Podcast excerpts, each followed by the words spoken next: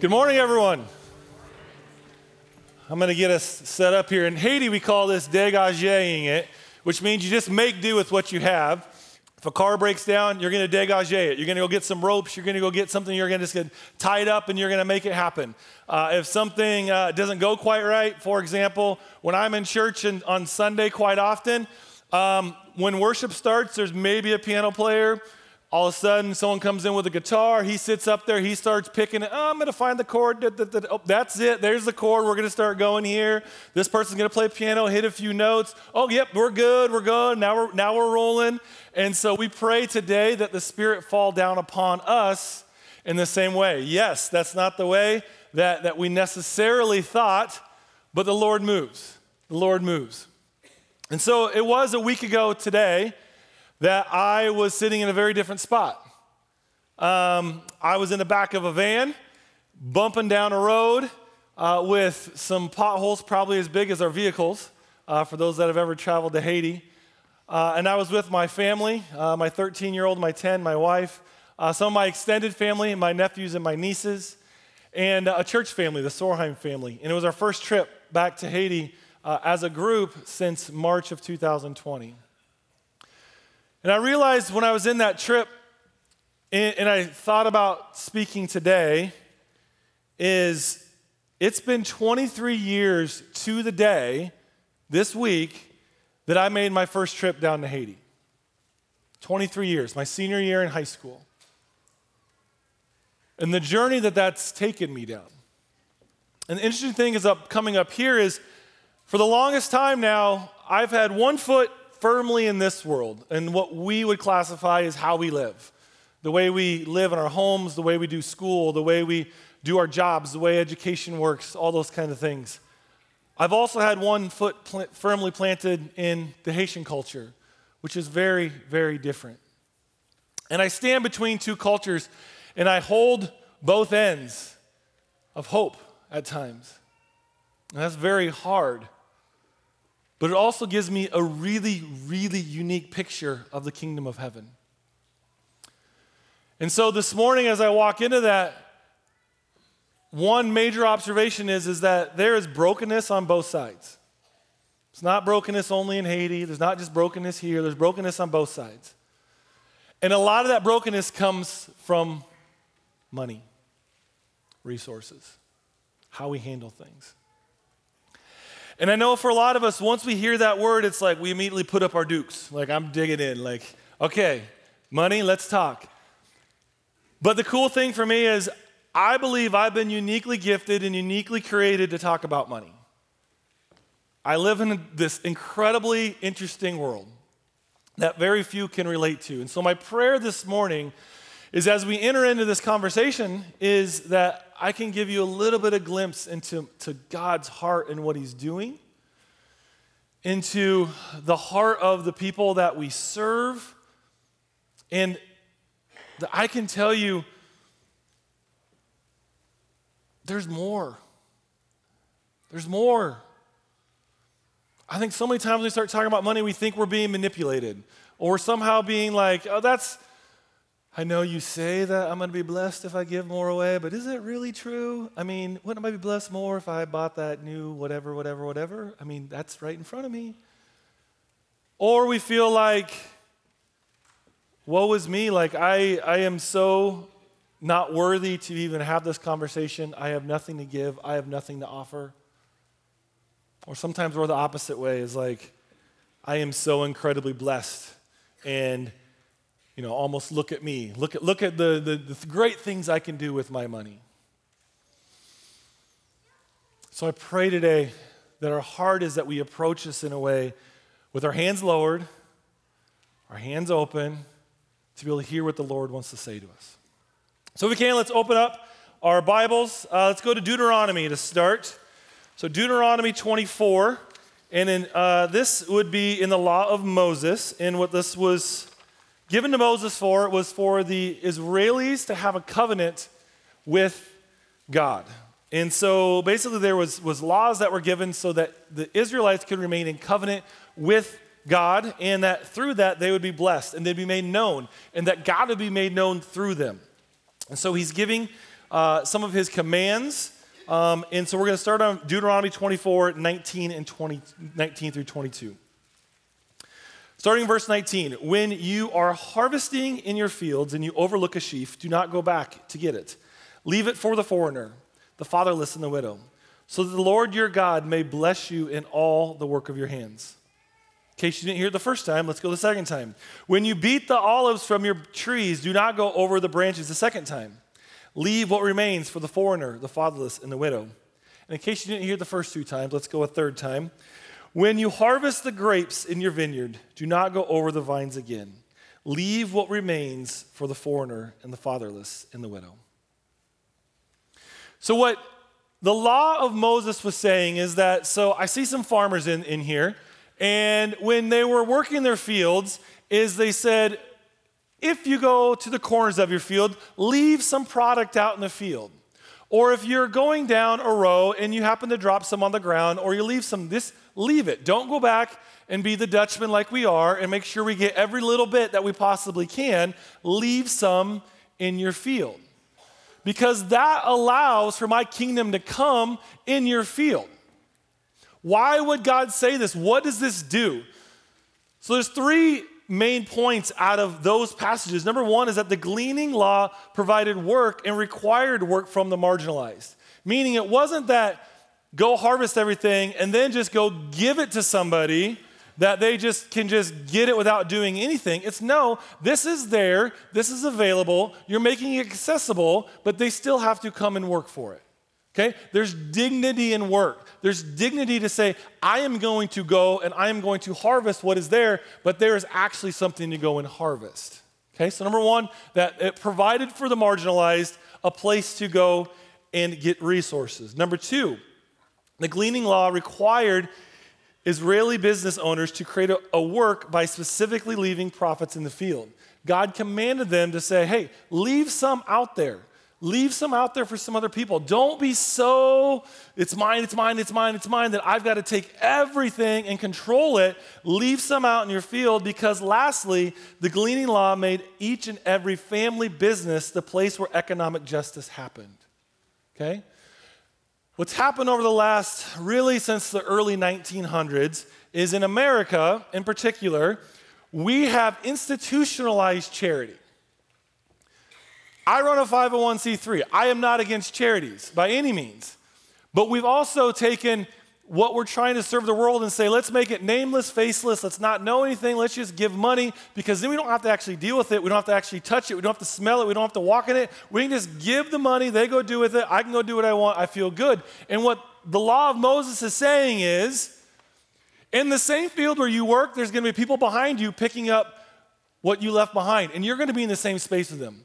You're going to collide with them. You're going to talk to them. You're going to know them. And in fact, in Ruth, later on, you're actually going to marry one of them. It creates a place where we actually do life together in relationship. And too many times in our own lives, when we're walking through this, again, we will give to an institution, we'll give to a place, but when we see a person in need that's right in front of us, we're like, really like, oh, I, I, I don't know what to do. And, and sometimes it's just offer a prayer for that person give a hug, give a smile, know their name, pull a $20 bill or a $50 bill or a $100 bill out of your pocket. Bless them. It doesn't have to be this big institutional, like, oh, well, this is going to go to this, go to this, go to this. And that's my, I'm, the, I'm a systematic person, man. So, like, that's where I go. But it doesn't have to be. That's what the law of Moses was requiring because they wanted where those that needed the help and those that could provide the help would actually be in similar space. So let's move on to the new covenant, what Jesus said. So in John 3 16, it's a, it's a verse we all know, it's a verse that we have embedded in our hearts. For God so loved the world. So it started with love first, right? God loved the world. But what did he do out of that love? He gave. The love led to generosity. He gave his one and only son. And it was through his son and the generosity of giving his son what happened? People started to believe. And when people started to believe, then what happened? Eternal life. When we, from a place of love, give generously, the world pays attention. And when the world pays attention, they start to believe. And when the world starts to believe, it leads to eternal life. That's how the kingdom works. So go to that slide where there's the two pyramids upside down. And so ultimately, where, where the kingdom of God and the kingdom economy is working is that in the kingdom economy, there's to give first. Out of your first fruits, you give. Then you save, then you live. Human economy is you live first, then you save a little, and then you give. Right? So give, save, live versus live, save, give. Now, I will state this is all head knowledge. This is all things that I can grasp my head around. You know, it makes sense. But do I really want to give, save, live? Really? Is that really what's in my heart? Because God is asking and He's requiring more than just our head knowledge. And I think that's where we get really hung up. We all know it in our head. But the problem is, is we all know you can't will yourself to be generous. Right? You can't just wake up one morning like, I am going to be generous today. That lasts about this long. Anyone who's ever tried the diet and really didn't really want to lose any weight, but they're like, I'm going to eat better today, um, you're not going to make it. I'm sorry. It's just not going to happen. Same with this. We can know all the head knowledge, we can put it in our head, but the end of the day, is if we don't have our identity in our heart tied to what Jesus is and says and says who we are, we will not be able to do this. So go to that bullseye back there. So, a lot of times, again, when we talk about generosity, we focus on outcomes. And outcomes is really, it's just the first level of change. It's the results that we see. So, it's the, the money we would give, you know, if we're talking about losing weight, focusing on God more, having a positive, but there's all these like outcomes. Then there's the processes, which are your habits. But ultimately, where we need to get to, and what I want to really spend the last part of this on, is talking about our heart and our identity. What do you believe? What direction are you going? What's the trajectory of your life right now? See, God doesn't demand perfection nor can we. We will never seek perfection. But ultimately, He's looking at us and saying, What trajectory are you going? Are you more generous today than you were yesterday? Are you generous because you actually want to be generous, or are you generous because that's what you're supposed to do? And the thing is, if that's what you're supposed to do, you can try all you want, but pretty soon there's going to be this tension that you can't resolve. And it's not going to last. Who does God say you are? Who do you wish to become? So, in my world, I deal with the poor and the non poor. So, go to that slide uh, with the blue, please. Um, and first, we're going to talk about identity. And what I run into a lot, a lot, a lot, a lot, is there's an identity amongst the people that I serve that they don't actually believe that they are made in the image of God and they are God's children. The minute I walk off a plane, and I step foot into Haiti, I am put on a pedestal because I am a white American male. No matter what. I have to force and continue to put myself in a position where I'm knocking myself off of this pedestal in order for me to connect with them. Because they think because where I come from and I've got money, uh, that I'm smarter, I am more educated, I have a better faith, I know more, and that is not true. But that's what they believe. And there's people in our own circumstances that, you know that have gone through situations where there's been hurt, there's been uh, abuse, there's been things that have happened in their life, and they're carrying around this image that they are not a child of God, and somehow God is against them, and God would not be for them. When we carry that, it is really tough to live a generous life. But the other side of that equation, and this is the one where I know the Dukes go up real strong because it does for me. And I want you to really wrestle this with, with, me, with me on this this morning. Is that what God wants us to do is to lay down our God complexes and believing that we are made in God's image and that we ourselves are not actually God. And again, I know in our head it's easy to say, I know I'm not God. I know I'm not God. Like, I, I get that. I'm not God. But I would ask you look at the actions that you live every day, how you make decisions, what you do, how you control things, what, what comes out of you, and how you view other situations and people. I would say there's probably some God complex in there. I know there is for me. I've had to wrestle with that one a lot. So then it moves on to vocation. So, identity and vocation go hand in hand. And the poor, believing that they have gifts to contribute and are called to be productive stewards of creation. That's what the gleaning law was all about, is that people are made to work. Work is a good thing, and we are called to be productive stewards. Do I see someone that I would say would maybe be poor, and do I look at them and say, You are made in the image of God, and you have something to share with me? Am I willing to embrace you and what you have to offer to me? And are you willing to embrace me back in mutual reciprocation? Do I believe that they can be productive stewards? And then the non poor, me. Believing that my gifts are for sharing and not just controlling, and that I am to lead as a servant and not just a master. It's a tough one. Because again, I look at it and say, well, I made this, I earned this, I had my ideas, I was going to do this, I was going to do that. And the thing is, is anyone that's gone down that road, you realize the brokenness that comes with it. And it's super tough to live a generous life if you're carrying around brokenness in identity and vocation.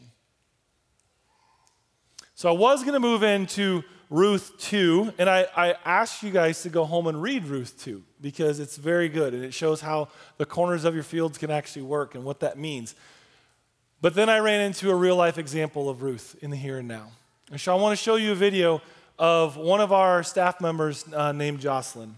And look as you're watching this and identify identity and vocation. Look for identity and vocation, how he talks about himself how others talk about him and the change that has occurred in his life around identity and vocation. My name is Daniel Justin. I live in Malyaret. I I 26 years old.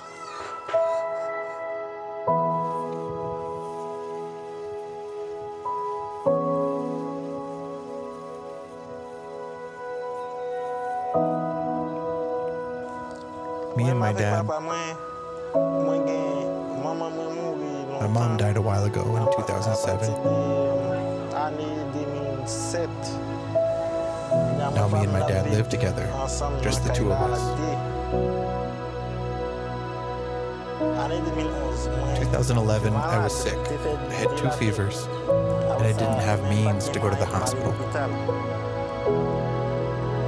As time passed, it got worse.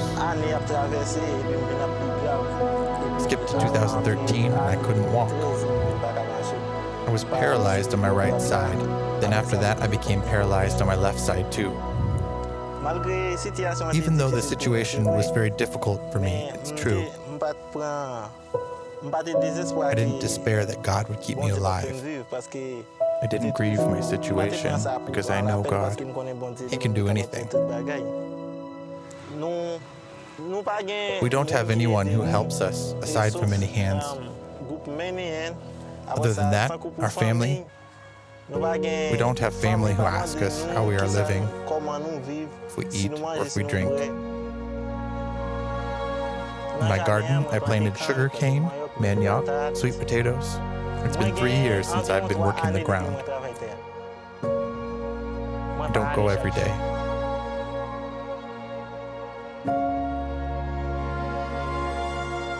I think last week I went two days. But despite being at school, I try to go when I can. Anytime you have more, you'll have more you can count on. Well, why don't I lose hope? Because I know that whatever my mom or dad can't do for me, what a friend can't do for me, God can.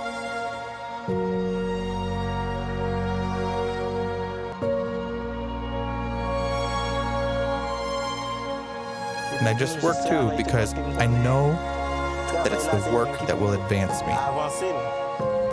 When I have a need, it's what I'm doing that can get me where I need to be. If I don't do anything, I'll stay at zero.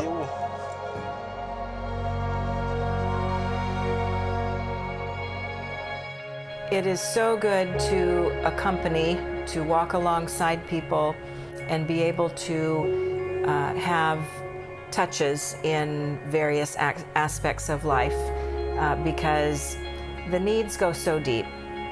There isn't just one answer to uh, someone living in poverty. There isn't just one thing that you're going to do that, okay, now everything's fine.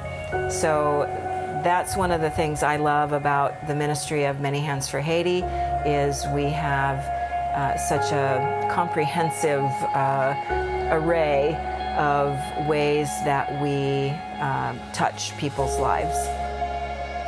Jocelyn was identified as a, a good candidate for a mobility cart. So he was the first person uh, through the distribution program that Many Hands has uh, to receive a PET cart. And from there, that opened up so many other opportunities to him where he was able to support himself. He was able to provide for he and his dad. We continued to uh, interact with Jocelyn, and then we had the opportunity to start the raised bed garden program that was uh, geared towards helping uh, people with limited mobility, giving them a, a design of a garden that was uh, conducive to them being able to do all the work. Jocelyn is one of the people who participated in the raised gardens. He was quite excellent. When I say excellent, he was someone who really had the capacity to learn. It was agronomy director Claudin who showed me the technique and helped me with the raised bed garden. They showed me how I can take care of the plants, to water them, and then to watch for insects that might eat it. When he had finished learning how to care for the raised garden, he put a garden in his own yard. He kept gardening and increased his capacity. Then he started selling the produce from his garden to make money. I used to work hard to just find one pepper, but now I don't have to buy them because I have them. This is something I can count on.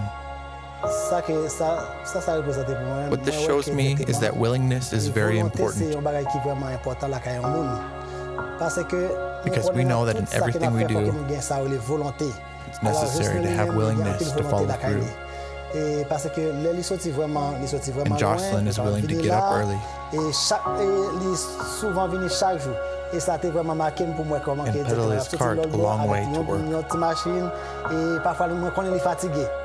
While he was doing the raised bed garden program, uh, we were making some transitions with our gate guards and our night security staff uh, and scheduling. And so a Saturday gate guard position was opening up.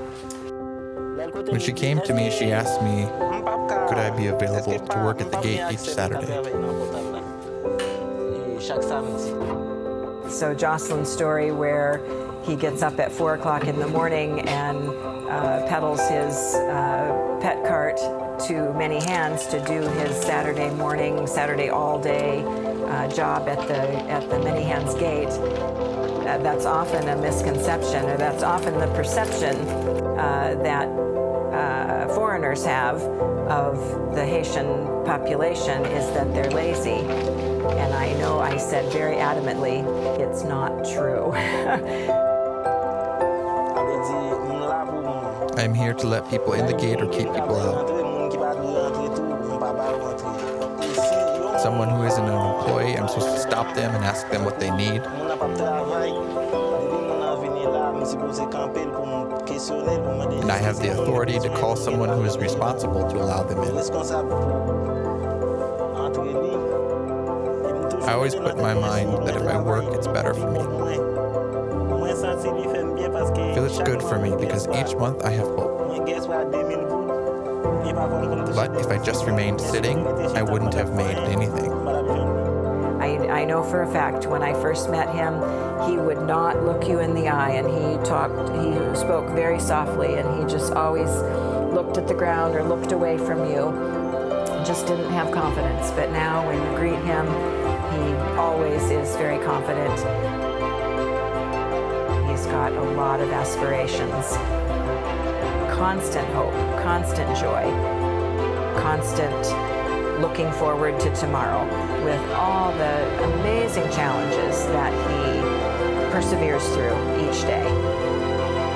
He, he is an inspiration.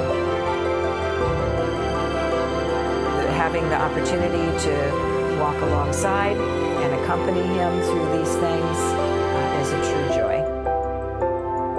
There's a verse that says, Everything is possible for those who believe. This makes me never lose hope in God. What I thought God could do, He did for me, because despite not being able to walk compared to the way I was, now I'm healed.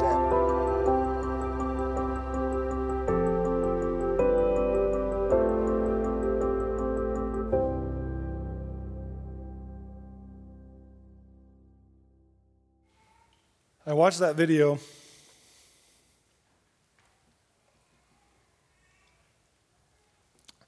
And I realized I almost missed it myself.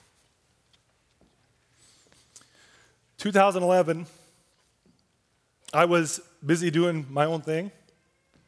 Um, God had part of my heart. And again, we're talking about money, but this is really about a heart. Where's your heart? And I was holding on to two worlds.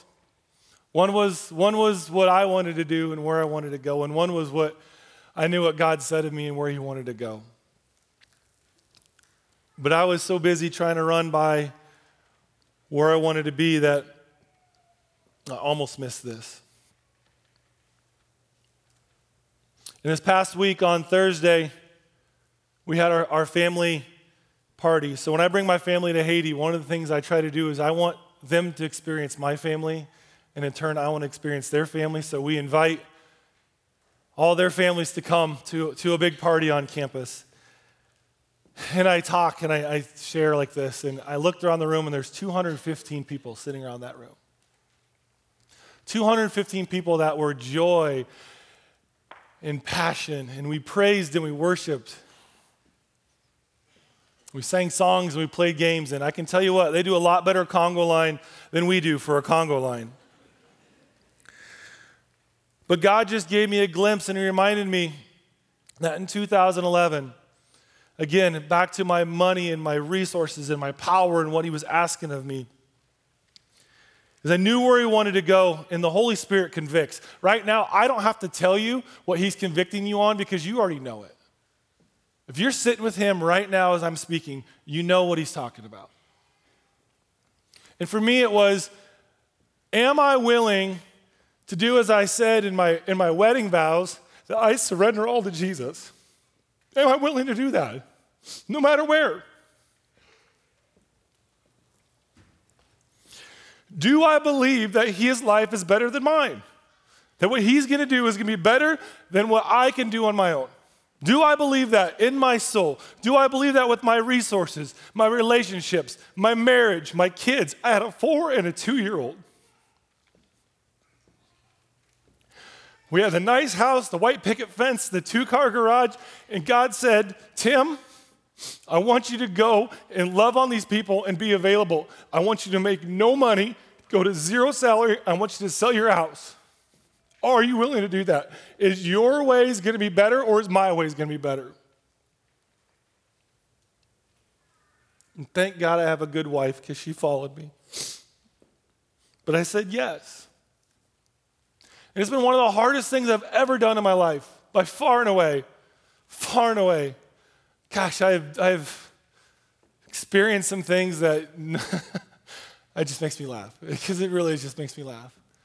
At the same time, I have been so incredibly blessed by people, by friends, by families. I had to ask for help. I had to ask I had no salary, so I had to go ask for people to give me money. For a person that's been so self sufficient to make money all my life, I've always been able to make money. That was a tough one. But God anointed that path. And to really show me, Tim, where's your heart? Just like if anyone's ever had skin cancer or, or something like that, they don't just go and take the cancer, they go and they take the good stuff too. You know, they get real deep. And what God asked me, He says, Tim, I want you to do this, but at the same time, too, I want you to write a $10,000 check so we can go buy the ground in Haiti to start the work. And we did it. And I don't share this to you today by any means to say, look at me, look what I'm doing, look at what's, what, what, what I've been a part of or my story. What I say to you is so many of us, number one, we don't talk about money. And we somehow would say, like, what happens there? That's, that's pious, or we're putting people on pedestals. Bull crap. We need to share our stories because it, it gives power to other people. When our light shines, it shines lights on others. And we need light right now. We need lights in our world. We need to be the type of people that will go out and share our stories with other because it ignites other people to go make those same steps. I don't expect any one of you to go do what I did because that's not your path. Your path is not the same path as my path. You all have your own path. You all have your own story. What God is asking you is where are you making yourself accessible for in your margins for Him to actually come and collide with you. For those in the world in need to collide with you, do you set your life up in a way, in your resources, in your relationships, in your time, in your treasure, in your talents, in a way that people in this world that need you can collide with you in some way, shape, or form? Or do you isolate yourself? Say, it's too hard, I'm gonna bunker down, I'm gonna take care of myself, I'm gonna take care of my own.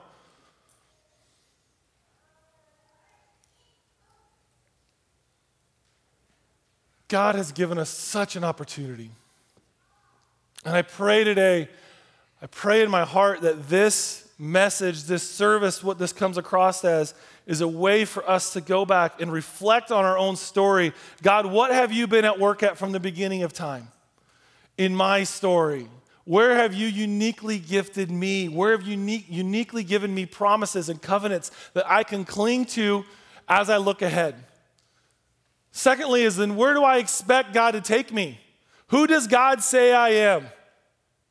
Who do I say I am? Who do I want to be? Third, how am I connecting to that right now? How am I taking where God has been and has been in my life, where God wants me to be, and saying, in the here and now, how am I going to connect to that right now?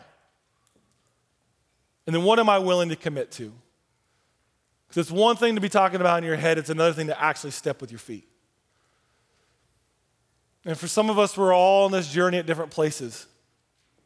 But I ask for you today, through the power of the Holy Spirit, what's He requiring of you? What's He asking? You know. He wants your heart. And I can tell you this on the backside if you're living in your calling, if you're living where God wants you to be, there's no better place on earth. The good times and the bad. You can stand and say, in all things, God is for me. Who can be against me? It is a powerful thing. And I pray, I pray, I pray that you embrace that. Let's pray. Father God, We thank you for your goodness. We thank you for your story. Thank you that you continue to move through broken people, that you re- remold us, reshape us, that you take our identities, that which you've created us to be, and you make them into something so much more. I pray through our vocations that we allow opportunities for people to enter into it that have need, that we create margins in our lives Pray for all those that right now are wrestling with a commitment that God has put on their heart, that they, through you, will discern, they will pray, they will seek your face, and they will take that next step. Father, we don't ask for perfection, and you don't ask for perfection. but you ask for a trajectory that's towards you. May we walk towards you, Father. In Jesus' name we pray. Amen.